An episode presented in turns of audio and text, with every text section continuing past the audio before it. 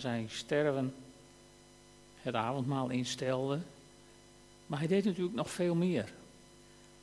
Deze avond was al op een hele wonderlijke manier begonnen. Want toen ze binnenkwamen, toen was er geen bediende om de voeten te wassen van de mensen. Daarom deed Jezus zijn bovenkleed uit en hij begon de voeten te wassen. En hij waste en hij waste en hij waste de voeten van Judas, die hem inmiddels had verkocht. Hij waste verder en ik kwam bij de voeten van Petrus, die een paar uur later zou zweren dat hij niks met Jezus te maken had. En hij waste, we zongen het zo net, aan uw voeten, Heer, is de hoogste plaats. En toen moest ik eraan denken, Jezus lag aan de voeten van zijn discipelen op, op deze avond. En hij waste. En hij waste de voeten van Thomas. Die zou roepen, nou eerst zien en dan geloven. En hij waste de voeten van zijn andere discipelen, die toen het erop aankwam, allemaal er van tussen gingen en hem in de steek lieten. En zo waste hij mijn voeten en uw voeten. Ik kwam bij jou langs. En terwijl we zongen aan uw voeten, Heer, is de hoogste plaats, was hij aan jouw voeten. Om je voeten te wassen. En toen hij dat klaar had, toen deed hij zijn bovenkleed weer aan. En toen, uh, toen zei hij tegen zijn discipelen: Ik heb er hevig naar verlangd, dit Pesachmaal met jullie te eten. Voor de tijd van mijn lijden aanbreekt. Dus hij wist wat er kwam. Maar ik zeg jullie, ik zal geen Pesachmaal meer eten voordat het zijn vervulling heeft gevonden in het koninkrijk van God. En hij nam een beker, sprak het dankgebed uit en zei: Neem deze beker en geef hem aan elkaar door. Want ik zeg jullie, vanaf nu zal ik niet meer drinken van de vrucht van de wijnstok, tot het koninkrijk van God gekomen is. En toen nam hij een brood, sprak het dankgebed uit. Hij brak het brood, deelde het uit en zei: Dit is mijn lichaam dat voor jullie gegeven wordt. Doe dit telkens opnieuw om mij te gedenken. En zo nam hij na de maaltijd ook de beker en hij zei: Deze beker die voor jullie wordt uitgegoten, is het nieuwe verbond dat door mijn bloed gesloten wordt. Het nieuwe verbond. Dus in het avondmaal sloot Jezus met zijn leerlingen een nieuw verbond. En wat dat betekent, wordt heel mooi onder woorden gebracht, vind ik tenminste, in Hebreeën 8. In Hebreeën 8, daar schrijft de schrijver van de Hebreeënbrief vanaf vers 8. Maar God berispt zijn volk met de woorden: De dag zal komen, spreekt de Heer, dat ik een nieuw verbond zal sluiten met het volk van Israël en met het volk van Juda. Dus dat was deze avond, een nieuw verbond. Jezus gebruikt datzelfde woord. Niet een verbond zoals ik sloot met hun voorouders toen ik hen bij de hand nam om hen weg te leiden uit Egypte. Want aan dat verbond zijn ze niet trouw gebleven. Daarom heb ik mijn handen van hen afgetrokken, spreekt de Heer. Maar dit is het verbond dat ik in de toekomst met het volk van Israël zal sluiten, spreekt de Heer. In hun verstand zal ik mijn wetten leggen en in hun hart zal ik ze neerschrijven. Dan zal ik hun God zijn en zij zullen mijn volk zijn. Volksgenoten zullen elkaar niet meer hoeven te onderwijzen. Men zal elkaar niet meer hoeven te zeggen, ken de Heer, want allen zullen mij kennen, van klein tot groot. Ik zal hun wandaden vergeven en aan hun zonden zal ik niet meer denken. Eigenlijk wijst dat een beetje naar die voetwassing.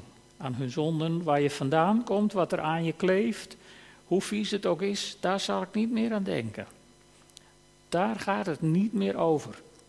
En zo sluit Jezus een nieuw verbond. En hij, hij gebruikt daar, eh, of de schrijver van, van de Hebreeënbrief gebruikt hier de profetie uit Jeremia 31. Letterlijk dezelfde woorden.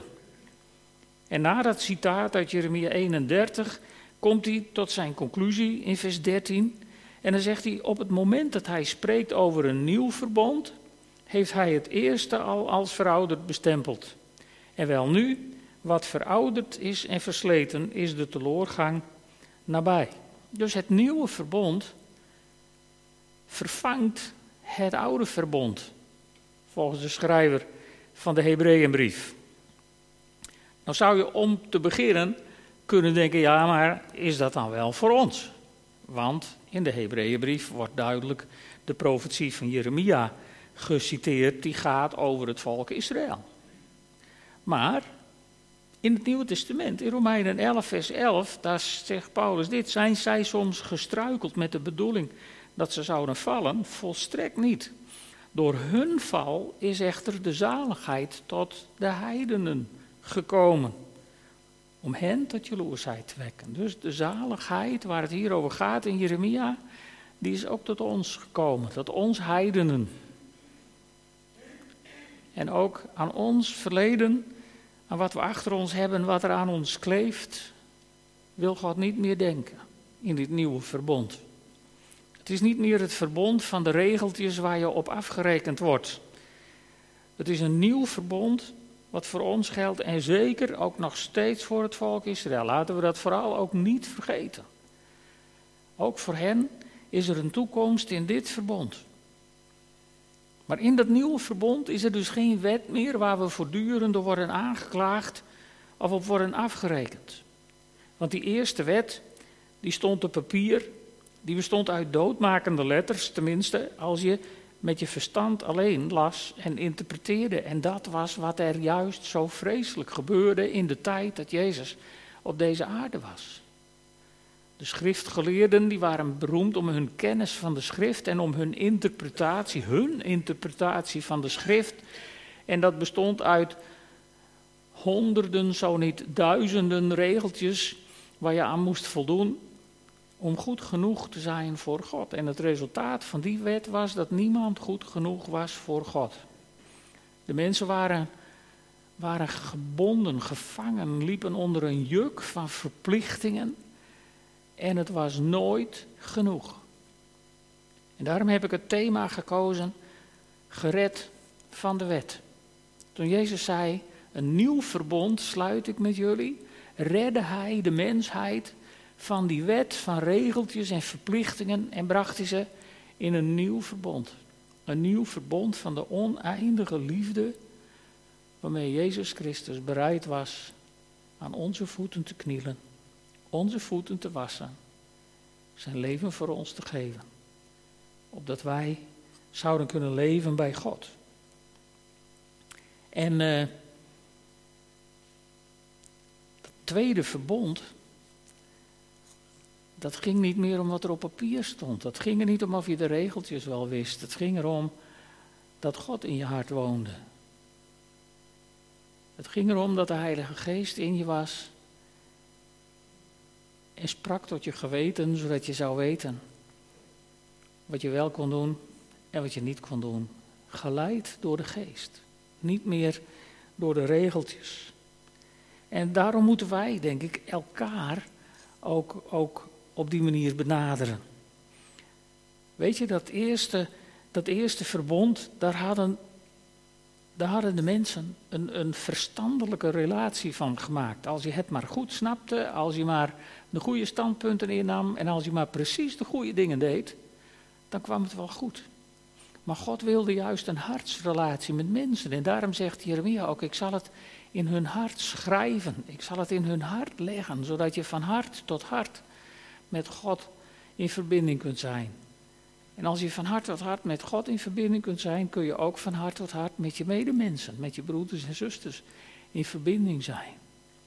Dan neem je elkaar niet meer de maat, maar dan ervaar je elkaar van hart tot hart.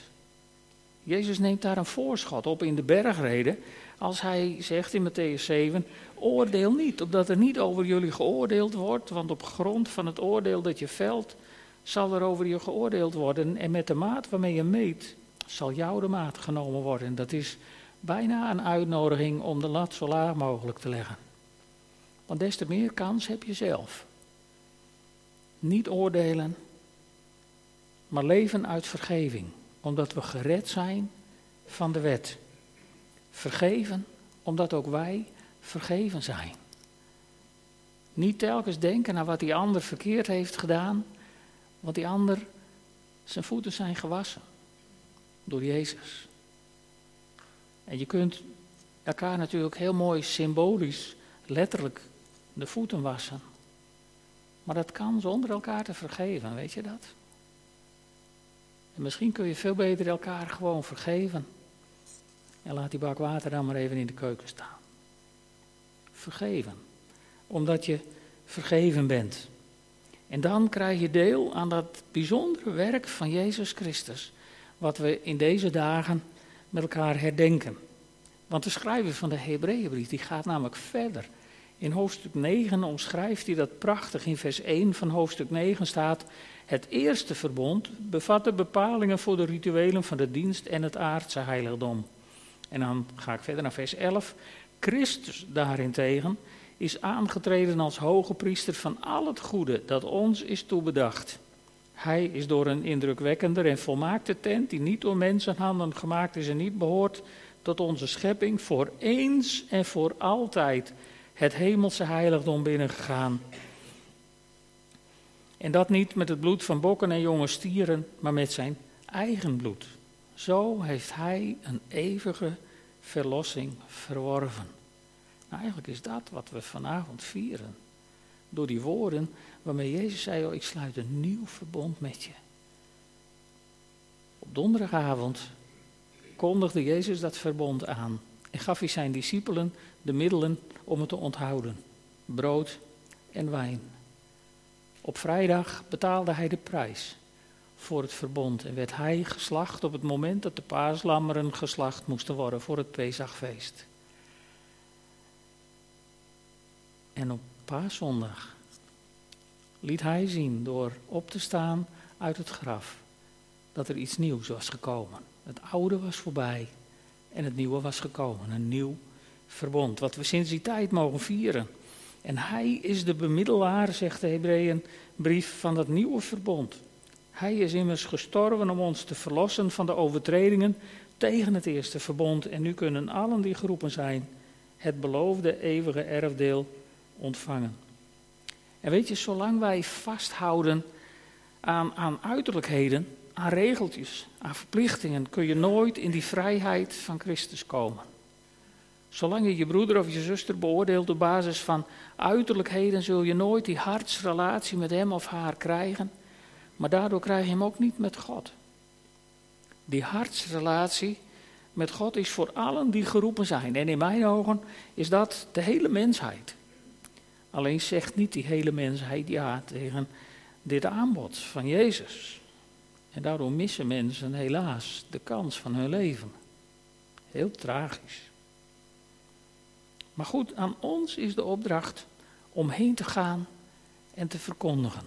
In plaats van heen te gaan in deze wereld en mensen te oordelen.